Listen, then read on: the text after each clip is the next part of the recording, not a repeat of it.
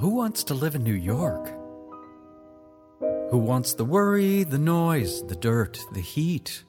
Who wants the garbage cans clanging in the street? Who wants to live in New York?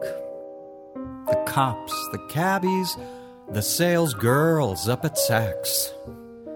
You gotta have a real taste for maniacs.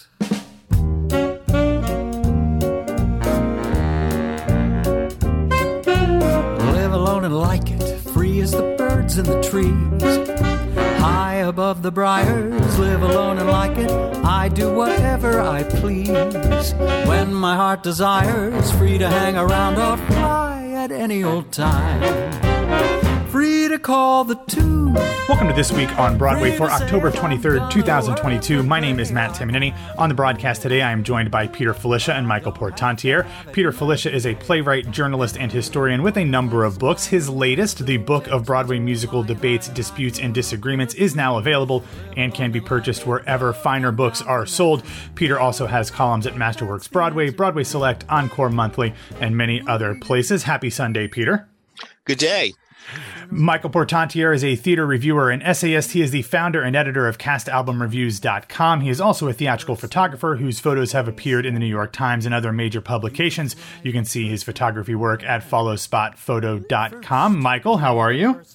Well, Thank you. Thank you. That was a, a very pleasant response. Um, we are joined now by award winning nightclub and concert artist Jeff Harnar, who is graciously returning to Broadway radio. His new album from PS Classics is I Know Things Now My Life in Sondheim's Words.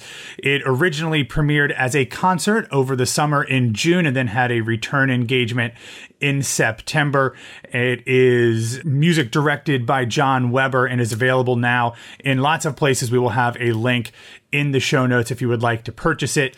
Jeff, I do wonder, I mean, for so many of us, Sondheim is such an integral part of our musical theater upbringing. Do you remember the first time you ever heard a Sondheim song? well, uh, a Sondheim, Sondheim, Sondheim words and music um, is different than when I could because certainly sure. West Side Story and Gypsy were mm-hmm. were two of the very first that I ever heard.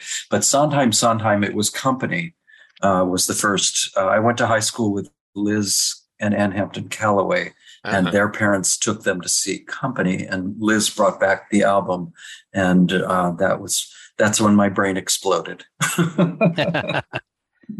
it's amazing how many people tell me the company was their um, gateway. Um, I hate to say drug, but nevertheless, uh, was their introduction. That's the word I'm looking for. With their introduction. I've heard so many stories uh, where company did it, so I'm not surprised to hear that. In my case, it was the the TV, you know, the documentary of the recordings, the original cast record, recording session. You mean you saw that before you actually heard the original cast album? I that's my memory. Yes. Wow. Um, wow. That is that is my memory. I could be wrong. Uh, did you see that uh, back in the day, Jeff, when it first aired? Not no, not back in the day, and I'm so glad I didn't because really, hearing the album Company. It in my mind exploded because I already was in love with New York City at that time. I wasn't living there; I was living in Chicago, uh, but I knew I wanted to live in New York. And the picture of New York that that album oh, conjured sure, for me sure. was so dark and gritty and angry and um, scary.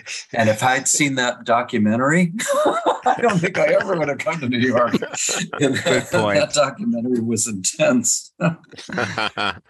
um, nevertheless, uh, the first time I ran into you um, in terms of recordings was that wonderful 1959 recording uh, where you did shows from that era. And um, uh, you made it sound so exciting. Your patter was so good in terms of making it sound people are coming out of the theaters and there's the traffic and all of it was just so exciting to hear that. So, in addition to being a wonderful singer, you also did terrific patter. Did you write your own?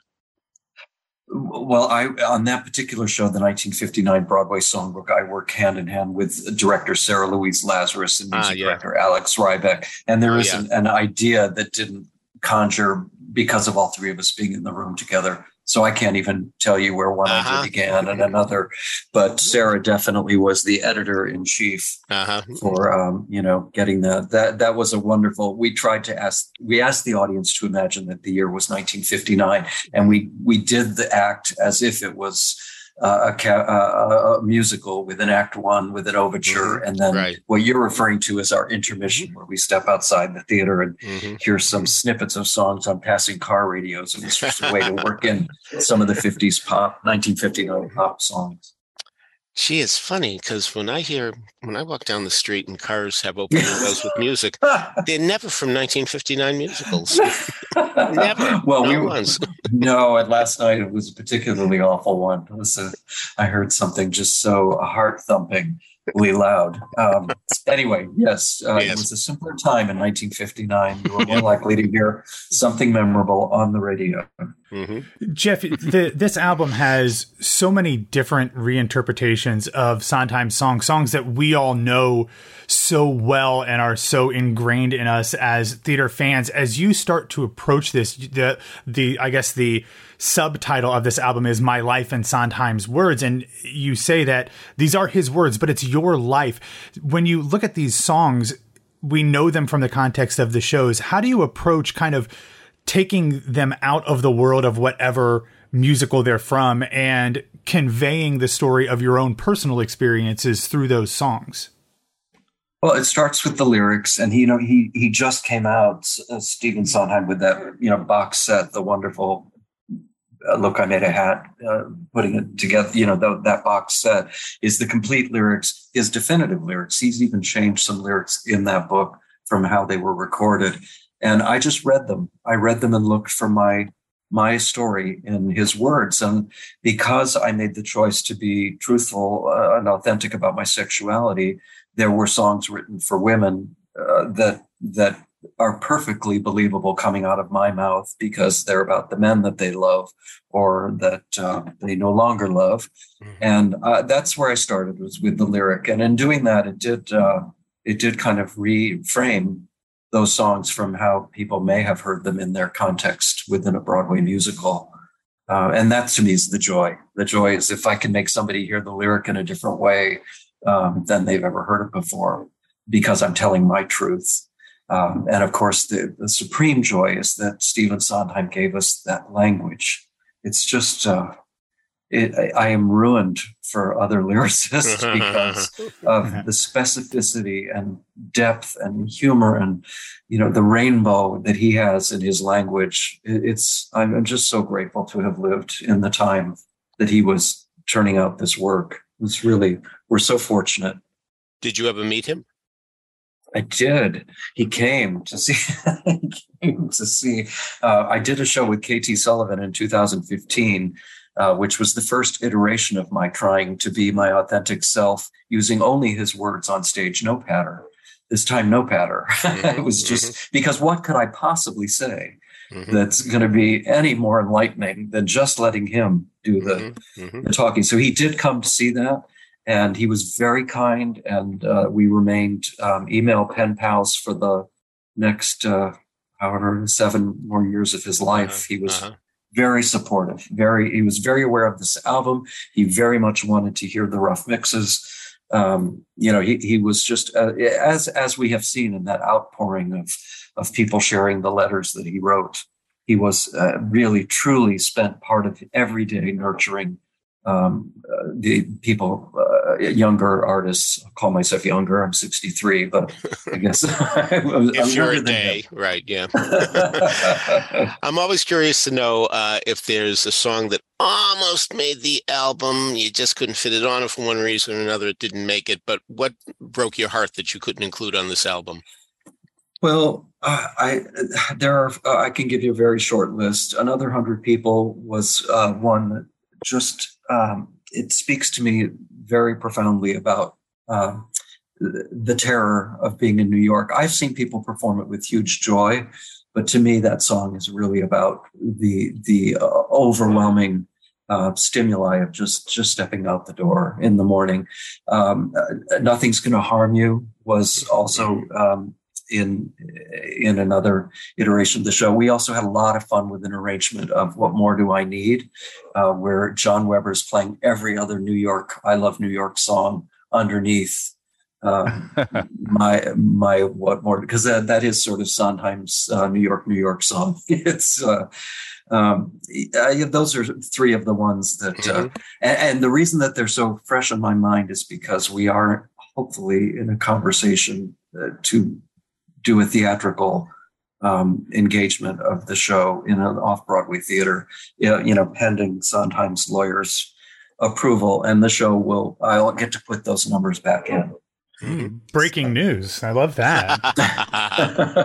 well, it's really a long shot because I, you know, there's it's a grand rights issue, and and they're they're you know we've got Sweeney Todd opening, we've got Merrily uh, Long opening. Yeah. They're very mindful about how much Sondheim is actually in the city at one time, but this would be in a very small theater for a very limited engagement. And I hope I, that that's my prayer for 2023 is that I get that opportunity.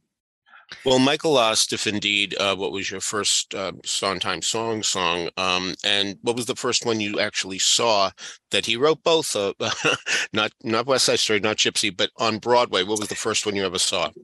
Sweeney Todd. Oh not boy, bad, not a bad start. Oh, that's that was my trip to audition for NYU, and I just couldn't wait because I loved horror films growing up, and the idea of that subject being a musical and boy, that original Broadway production did not disappoint. That was, mm-hmm. you know, yeah. I, I, have I haven't seen a theatricality like that. I mean, Wicked kind of does it with a lot of bells and whistles going on, but that set, that original factory set, and the gravediggers as you came into the theater, you know, going down on the elevator with the mound of dirt growing. I mean, that was, and the the factory whistle.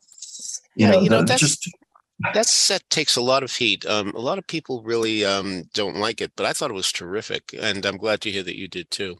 Oh, well, I, I was just immersed in that. Yeah, and you know, in retrospect, we uh, you know, it's hard to recall what a sensation that show made when it opened and how, uh, I mean, we've become so used to Sweeney Todd. Oh, yeah, you know, it's that show about mm-hmm. a guy who kills people and and then they bake them in, into pies. uh, but it was, uh, but I, I, you know, I, I recently looked back at an interview with Angela Lansbury that I did some years ago, and she said it really took a while like during previews they didn't know what was going to happen. Mm-hmm. and it really took people a while to understand you know what the show is. And she said especially because in the in the beginning that blood was tending to sp- splatter on people in the front rows. Mm-hmm. oh my. so they had to kind of fix that. Yeah those people still have those stained shirts. They're not giving them up at all. no no no they are not. And jeff's soon you're turning to uh, another great musical theater writer, Cy Coleman.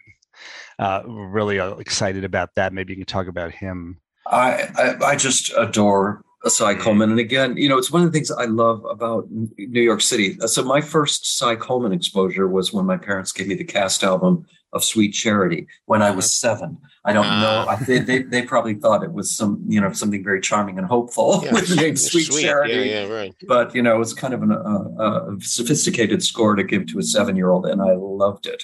Um, and again, you know, we we saloon singers here in New York. I got to meet him. He came, he came to my shows and uh, was incredibly supportive and kind.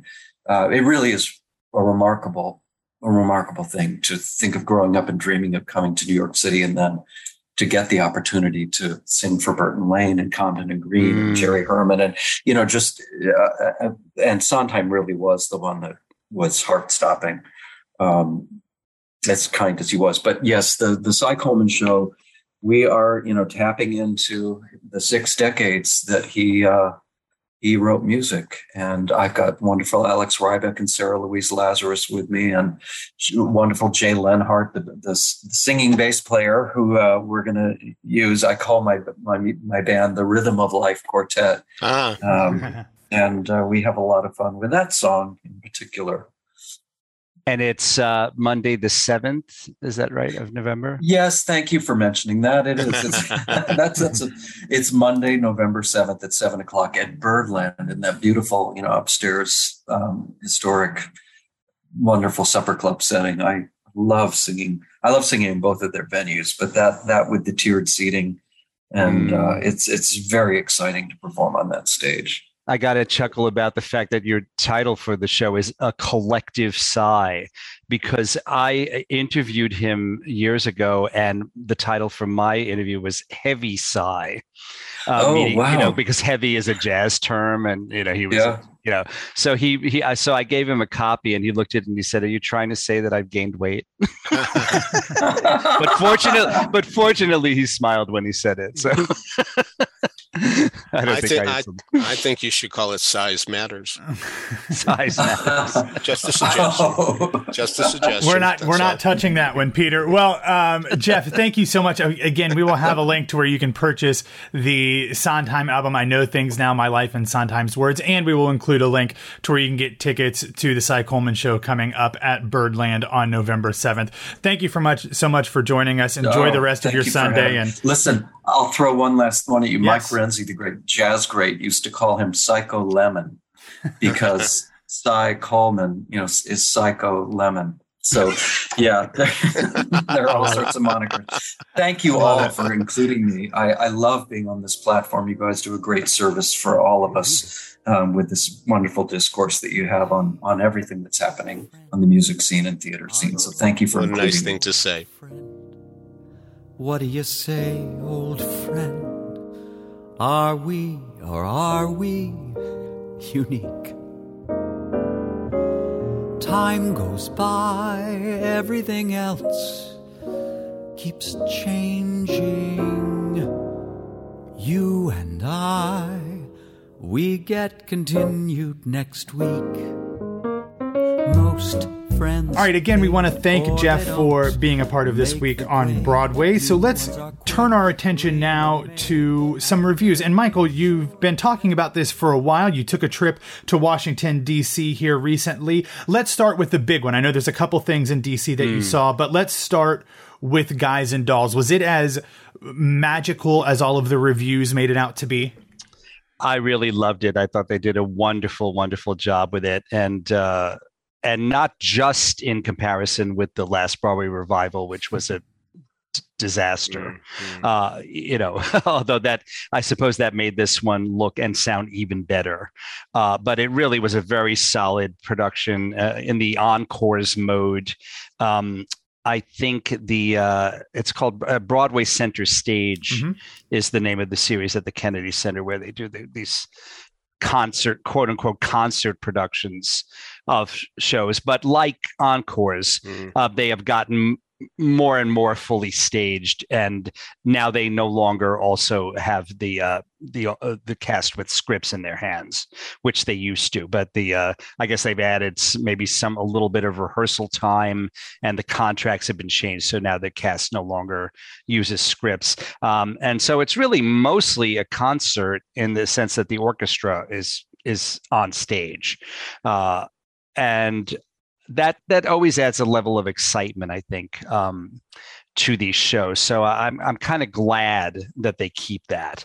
Uh, and there, but you know, there were lots of uh, there there weren't there weren't many actual set pieces, but there were some. There were enough, you know, when necessary, and that's not a set heavy show anyway. Plus, they had some really great projections. Uh, so uh, it was it was. Uh, very well done, directed by Marc Bruni and choreographed by Dennis Jones. Um, the cast was very strong. Uh, James Monroe Iglehart as Nathan Detroit, and uh, Jessie Mueller as Adelaide, Philip, and then the husband and wife team, uh, the recent the new new husband and wife team of Philippa Soo and Steven Pasquale as Sarah Brown and Sky Masterson. Uh, I I would say er- they were all excellent. Um, Jessie was a more subtle Adelaide than some of the others hmm. that I have seen. Oh, I might have enjoyed her very much. yeah, yeah, and I think it worked very well. I think she decided, well, I'm not going to play it you know like Mhm. really really broadly as Right, yeah. as so many others have and and that's Yeah. entirely valid to play it that way but uh, i she thought she would do something different and i really liked it a lot um, i think steven pasquale was maybe the standout just because first of all he was probably the the best sung sky masterson ever that i've heard uh, patrick wilson uh, did a wonderful job with it at that carnegie hall uh, concert some years ago. But I, um, Steven has a, a more of a baritonal quality to his voice that I thought maybe fit a little bit better. Uh, and uh, he also managed to get several laughs, which is not, you know, we don't really think of that Yeah. character as getting, getting, you know, getting laughs. Um, and so that kind of smoothed out the. Uh, sometimes in some productions of Guys and Dolls, it can almost seem like Nathan and Adelaide. Uh, and some of the other characters are in a different play than Sky and Sarah Mhm. because uh, because of the way the material is written. But uh, th- in this one, I really didn't get that feeling at all. Uh, uh, Ke- Kevin Chamberlin was fantastic as nicely nicely johnson and uh, rachel dratch was big julie which i don't think it completely worked but the audience loved it you know Uh-huh. the audience absolutely loved it um But Michael, yes how was Harry the horse? I, I was Oh. waiting to ask Peter. I had it ready. Yes, I want to know. he was very good. It was Jimmy Smagula, uh, which Uh-huh. which I'm sure we've all who who I'm sure we've all seen in several shows. We got to speak with him afterwards, and I told him, you know, that I had just played the role, and and he was very uh, very interested in that and very nice about it. Um, he, uh, I would say, he he patterned his uh, performance. Um, it seemed to me maybe on Sheldon Leonard in the movie ah, uh-huh. uh, uh, Mhm. um, again, again, more subtle, uh, Mm-hmm. not not really broad, and also, but uh, he also reminded me very, very much, and I mean this as a great compliment, of uh, Lewis J. Stadlen. Ah. Uh, you know, who, when you think about it, would be great in that part as well. So I, I, I thought he was terrific. Interestingly, I won't, I won't get into this yet. Maybe at some future date. When we did the show uh, a, a month ago on Staten Island, I may have mentioned there were several misprints in the script. Uh, uh, and you know both in the text of the show and the lyrics and we caught them but believe it or not at least two mistakes uh, worked their way into the Kennedy Center production uh, because the people involved didn't catch them. Uh, so I am in the midst of trying to contact Music Theater International to uh, make it clear to them that they, you know, that they should take more care uh, in, you know, in their materials they provide for this classic musical, uh, rather than having these errors uh, perpetuated. And we'll see if they, uh, if they take heed of that because isn't that quite incredible? Well, you have to tell us what the errors are now, Michael. You can't leave us in suspense. Uh, they're just uh, I, I'm they're a little too. Uh, can we hold it? I, I'll, I'll let me let, let me um see if they if they respond and then I will and then I will. Okay. But it's Fair just enough. misprints that that that ruin two of the jokes. Mm. believe it or not. Uh, so uh, I'll, I'll more on that later. Anyway, uh, th- this production of Guys and Dolls was only a two week run, uh, but it was terrific. Uh, I don't I don't know if there's any chance of. Uh, of it moving. Uh, Philippa Soo is now involved in the, uh, I guess, the workshops, quote unquote, for the new uh, rewritten version of Camelot that Lincoln Center Theater is going to uh, be doing, and she is Guinevere in that. So I, I, I so I imagine that she would not be in it uh, if they do move. But I, anyway, we'll see. Um, I'm really, I'm really glad that I saw it, and uh, and the audience really, really loved it.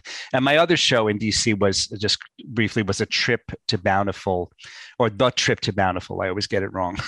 the trip to Bountiful um, by Horton Foote at Ford's Theater, and I went to that primarily because uh, it starred a, a really great DC actress Nancy Robinette, who has done a couple, only a couple of shows here.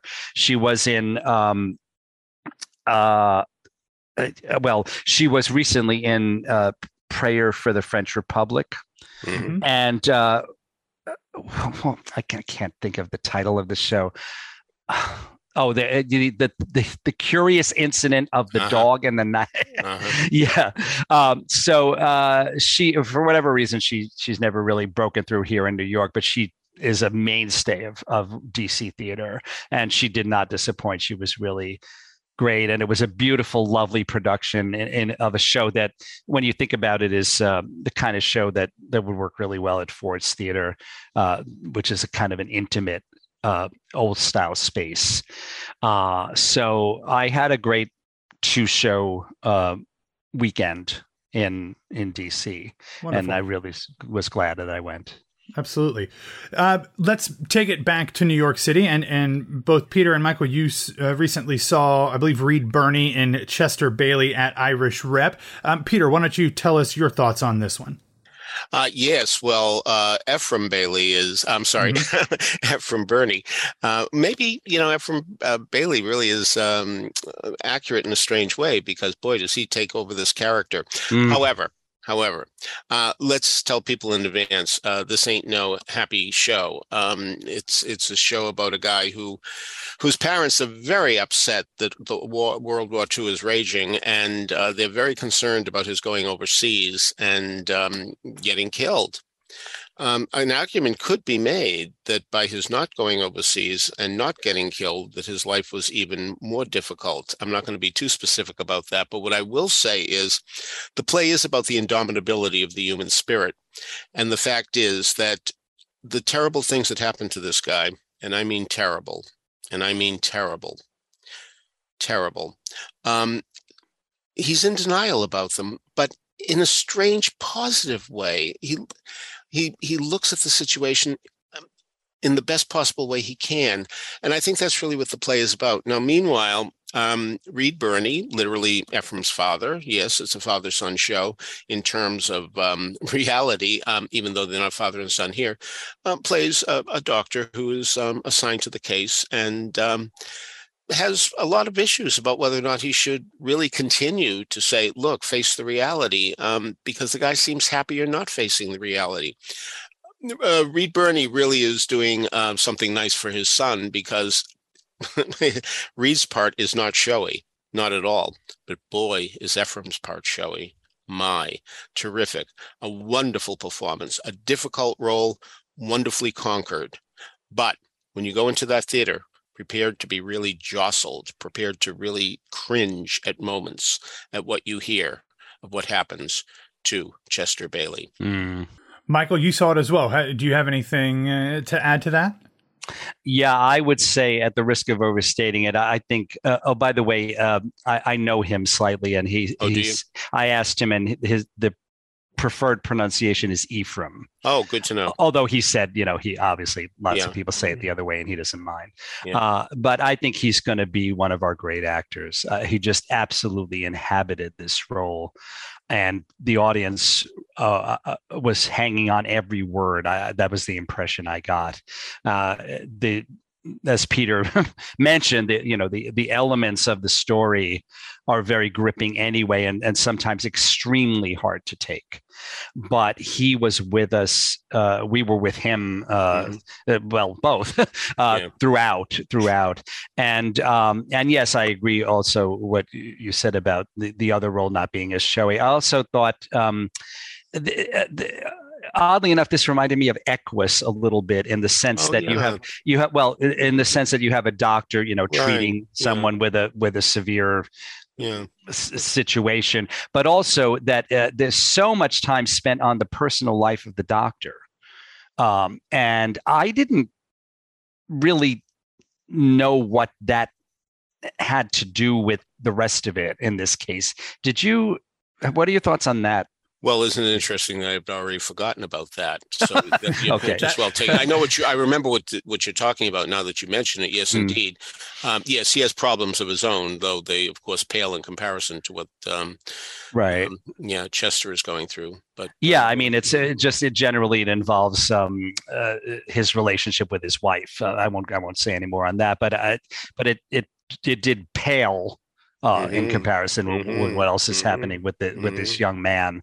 Uh, so yeah, I I really really would urge you to see this play uh, um, by Joseph Dougherty, directed by Ron Lagomarsino at the Irish Rep. And oh, and by the way, with a beautiful set. Uh, mm. by John Lee Beatty, that is meant in part to invoke the old Penn Station, mm-hmm. Uh, mm-hmm. because that uh, figures prominently, very prominently in the mm-hmm. plot. Mm-hmm, mm-hmm, uh, so yeah, put this really put this one on your list. I, I, have not checked the closing date. Yeah, November. It was just extended through November twentieth. Oh, oh, thank you. Extended. How nice. That's, oh, that's great. great. Yeah, yeah. yeah. Uh. I really think, unless something goes wrong, I think you were going to hear a lot more uh, from Ephraim Birney. Wonderful. Mm-hmm. Well, um, Peter, you had a an interesting uh, grouping of shows that you wanted to run through fairly quickly in short order here. Um, why don't you start with one that I think people might be a little bit confused about at first when you say that it's a play and not a musical?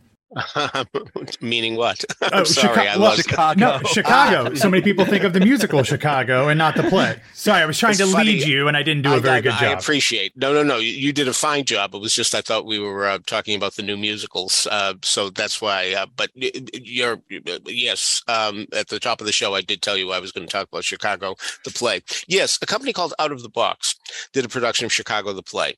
It's gone now. Um, it closed, I'm sorry to say, because um, I imagine a lot of people will be as curious as I to see what the differences are. And um, it's it's much closer to the um, movie of Roxie Hart, if you know that movie uh, with Ginger Rogers, which is a terrific film. And um, you, you might be surprised to find out, if you don't know that movie, that in the play of Chicago, Velma Kelly was not a big role. It certainly was expanded to um, in, incorporate um, Chita Rivera into the show, hmm. and so uh, so that's what happened there.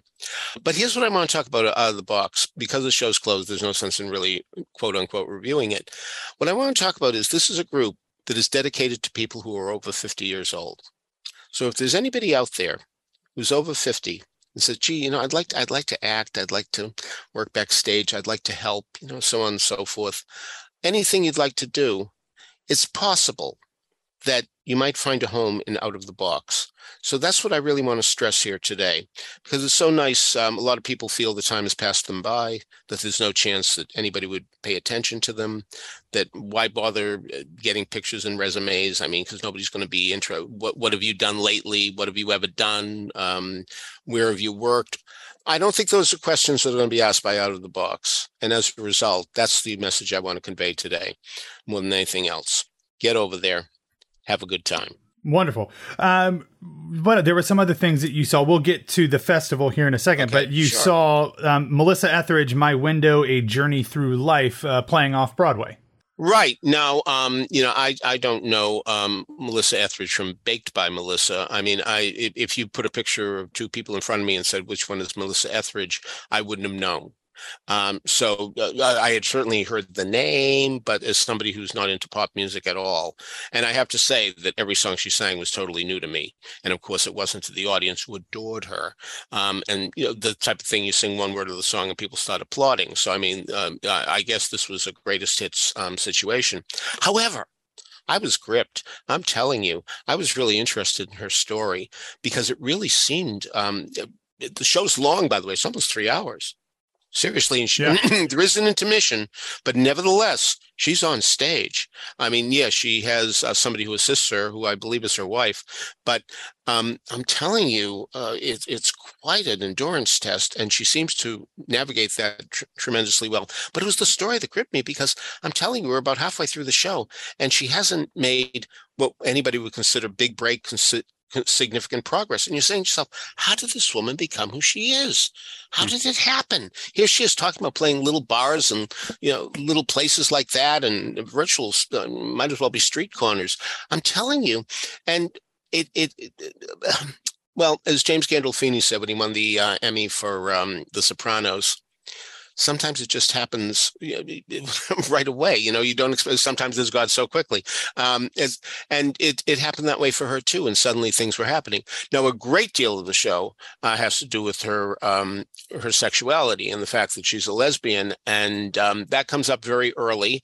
And the audience uh, certainly um, was thrilled to hear her be so frank about all this. And of course, um, there was much applause from a lot of women in the audience, and um, and that's great to see so much um, validation coming from the stage and the audience as well. So uh, so she's not shy about that, not at all, and she um, doesn't want to be, and she shouldn't be. Of course, that's another story entirely. But nevertheless, she is a terrific performer, and even though uh, it's not my music and never will be. I'm very glad I saw her. I really came That's away great. with great admiration for who she is. That's interesting. I'd heard that it's a very long show, but knowing I know her music a little bit better than it sounds like you do. Uh, oh, yeah. I know that there's a lot of there's a lot of really good music in there, so I, I don't think it would necessarily be a horrible thing to sit and watch her perform and then obviously tell her story for that long either. But uh, that's great to hear. That's very encouraging. Um, speaking of concerts, Michael, you had seen a couple shows, I believe both at 54 Below, that you wanted to uh, mention as well. Of course, leading off with somebody who is also a legend like Melissa Etheridge, although in a different kind of way, uh, the great Marilyn Maye. Yes, I, you know I've seen Marilyn many times at 54 and elsewhere, um, and she has a show coming up at Dizzy's uh, Jazz Club in uh, uh, December, I think, uh, that I already have tickets for that.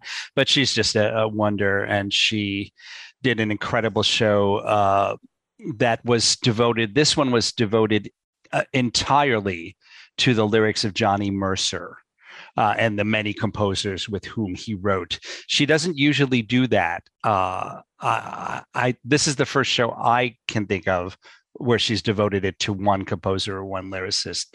But it was amazing. And, and my God, you forget what he wrote. Mm-hmm. he wrote, it's hard to think of a sh- song he didn't write lyrics for. And some really beautiful ones, some of my all time favorites Skylark, um, mm-hmm. Blues in the Night. Mm-hmm. Uh, I, I, always forget that he wrote one for my baby. Mm. Uh, and one more for the road. Uh, but then, you know, on the Atchison Topeka and the Santa Fe, and uh, sh- there were lots of medleys in this show. There was a Dream medley, which uh, Dream uh, was the title of the short-lived Broadway show mm-hmm, uh, mm-hmm. that featured the lyrics of Johnny Mercer because he wrote a lot of lyrics about dreams. Um, and then there was a Revenge medley and there was a saloon medley, and there was an autumn medley and an angels medley. Wow. Uh, and so uh, someone else, I didn't do it, but somebody else counted that uh, Marilyn sang all or part of 36 songs. Wow. In the show, uh, you know, in the medleys, and enabled her to get to more of them. So I think that everyone who went, uh, in, in terms of both quality and quantity, felt like they had an amazing experience. Uh, she was absolutely at the top of her form with uh, the great Ted Firth on the piano and uh, um, Tom Hubbard on bass and Mark McLean on drums. Uh, and she, uh, you know, Marilyn is um, a lot of these clubs, uh, they ask for exclusivity. when you perform there, you know, especially if you're a, you know, a, a bigger person. Uh, but nobody seems to do that for Marilyn. And the reason I'm sure that they don't is that she always sells out anyway. you know, she can do uh, two weeks at at 54, and then uh, you know a month later she can do uh, a week at Birdland, and she's going to sell out anyway. Uh, so people don't care; they're just l- delighted to have her. And um, so that was her. Uh, you know, I, I, will continue to go see her mm-hmm. uh, as long as I can. Uh, and then uh, one of the just quickly, one of the things I love about 54, which I mentioned before, is that um, they are a home to big stars like Marilyn Maye and Patti LuPone and and uh, Tony Danza and blah blah blah, but also to you know lesser known people. And I, I saw a really terrific show uh, uh, several weeks ago that I didn't get to talk about, but Taylor Frey uh, did a show there on October seventh, and he, um, you as I say, you you might not know his name. He was on Broadway in uh, Finian's Rainbow and How to Succeed. Um, also in South Pacific, although I don't see that listed for him on uh, IBDB, so he should probably let them know about that. um, and uh, he uh, he's got a really interesting story because he was or is a Mormon, uh, and so uh, they they all seem to have very interesting stories when these Mormons, uh, you know, come to New York City and uh, go into showbiz uh, because so much of that religion uh, is uh, against many things that that would happen, you know, to enlighten people in a big city. Uh, so he uh, he really talked about that a lot, but in the most charming and interesting way.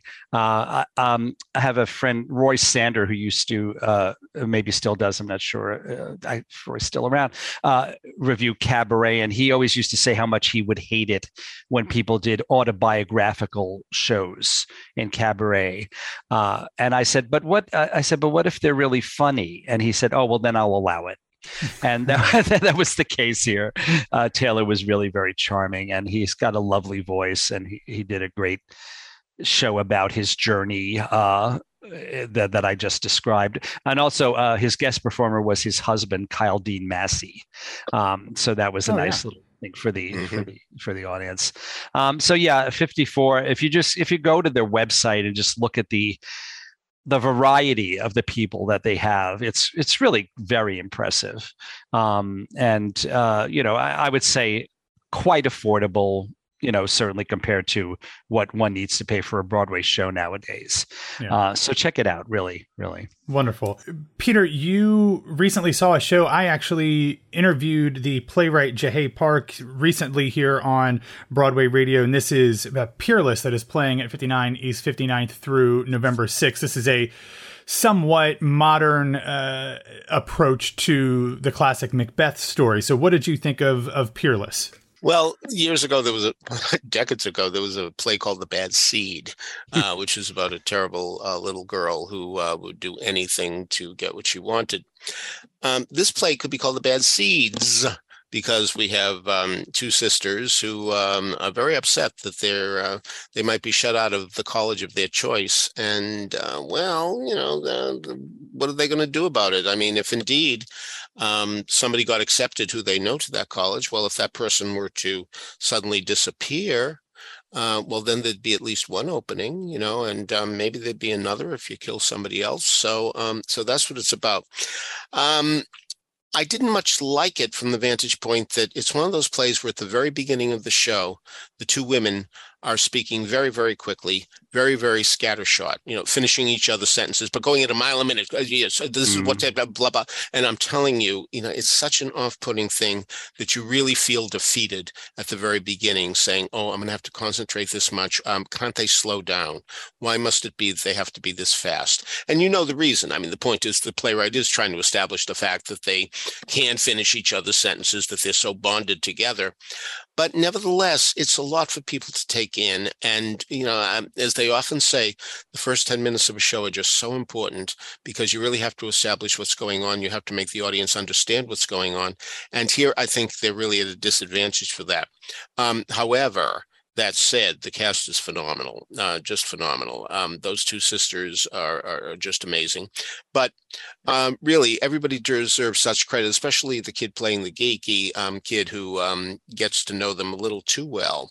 So um, Marie Botha, Anthony Quezon, Sasha Diamond, Benny Wayne Sully, Shannon Tyo, all wonderful, wonderful, wonderful. And Margot Bordelon, uh, once the the situation calms down, does direct very well. That's the only flaw I can find in it in terms of direction.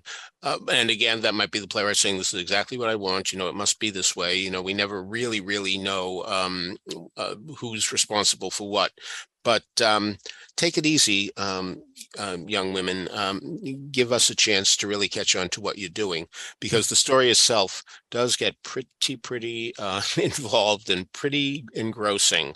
So, um, but um, you know, the old, uh, we were talking about Cy Coleman. It's not where you start, it's where you finish. Um, but it is where you start, you know, and um, it is where you finish. The finish is good. The start is uh, difficult. And from time to time, of course, those two sisters again get together to banter at a breakneck speed. So um, to say a mile a minute is not fair. It's got to be at least 70, 80, 90 miles an hour. Well, I, I'm going to be seeing this show when I'm in town here in a couple weeks, so I will make sure to turn my hearing aid. Not that I have one, but I will make sure to pay extra close attention uh, early in the show to make sure that I don't miss anything.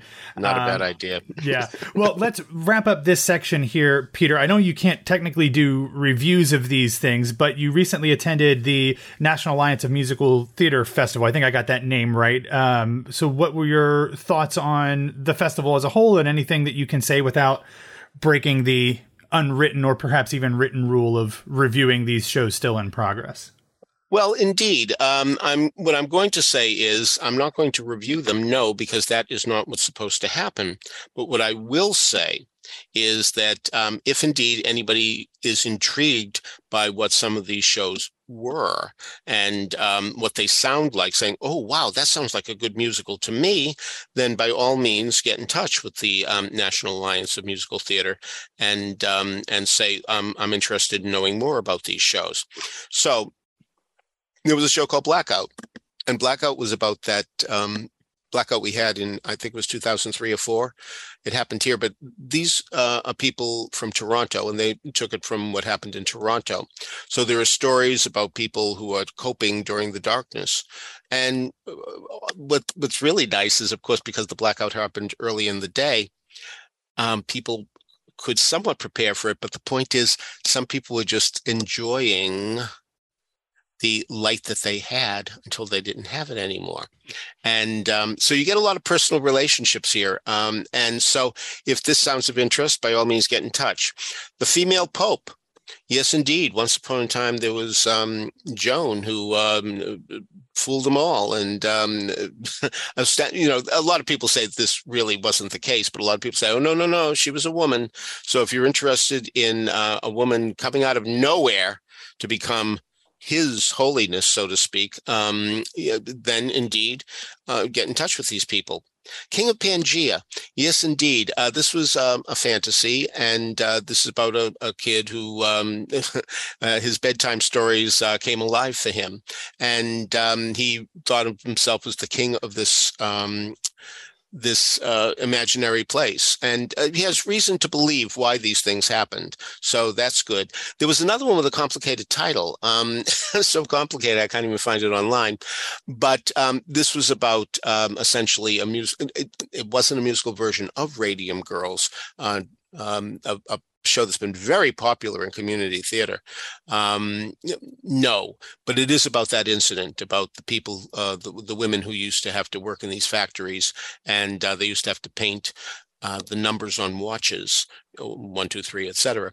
And uh, what they would do is they had to have a very fine point on the brush, so they used to lick the um, radium and um, ah. and then uh, type, uh, doing the numbers.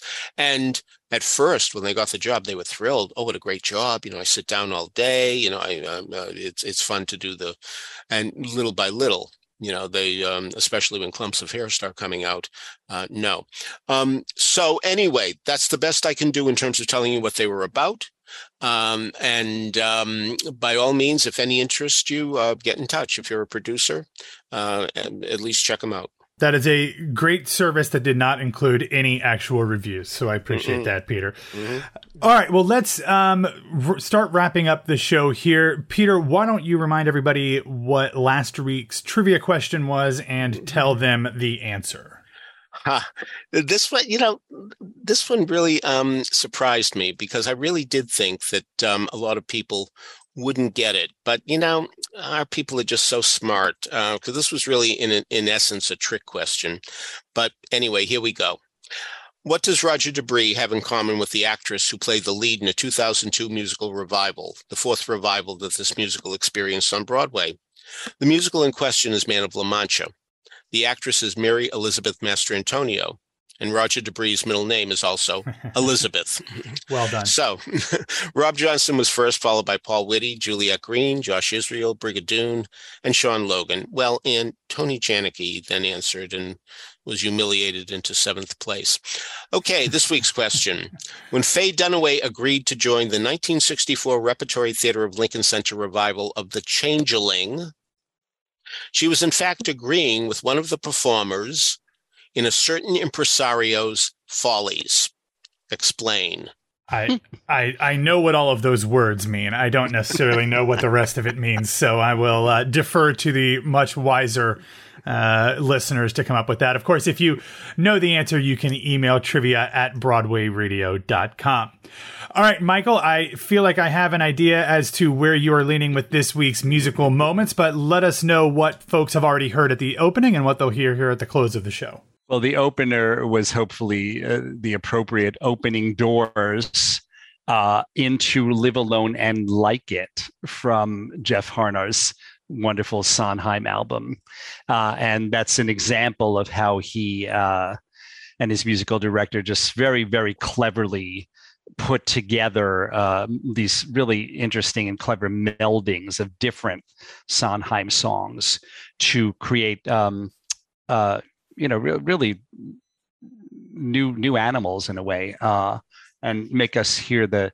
I think they they make us hear the lyrics in a new way, uh, which is a great great compliment. And our closer um, is uh, old friends uh, into it's a hit, both songs from Merrily We Roll Along. Uh, so these two, uh, you know, I think will give you a, a, very good idea of what the album is like and uh, that you will enjoy it a lot if you get to hear it. We will have both of those. And again, we will have a link to where you can get I Know Things Now, My Life, and Sondheim's Words in the show notes if you want to check out the full album. And I highly recommend that you do.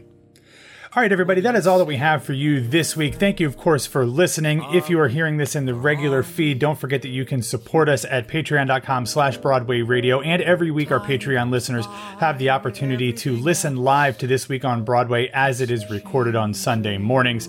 If you would like more information, please head over to patreon.com slash Broadway Radio or broadwayradio.com slash Patreon. Thank you again for listening. Have a wonderful week, and we will talk to you next Sunday. Bye. Bye. are quickly made, and in a pinch, sure they'll do. But us, old friend, what's to discuss, old friend? Here's to us who's like us. Damn! We got company! So old friend, fill me in slow, old friend. Start from hello, old friend. I want the when, where, and how. Old friends do tend to become old habits. Never knew how much I missed you till now. Hey, old friend, how do we stay old friends? Who is to say, old friend, how an old friendship survives? One day, chums having a laugh a minute. One day comes and they're a part of your lives. We're still good friends, nothing can kill good friends. Where there's a will, good friends don't need success to survive. And thus, old friend, what's to discuss? Old friend, we've got a surefire, genuine walkaway blockbuster line down to Broadway, Buffalo, sensational box office, Lollapalooza, gargantuan. New friends pour through the revolving door. Maybe there's one that's more if you find one that'll do. But us, old friend, what's to discuss, old friend? Here's to us who's like us. Few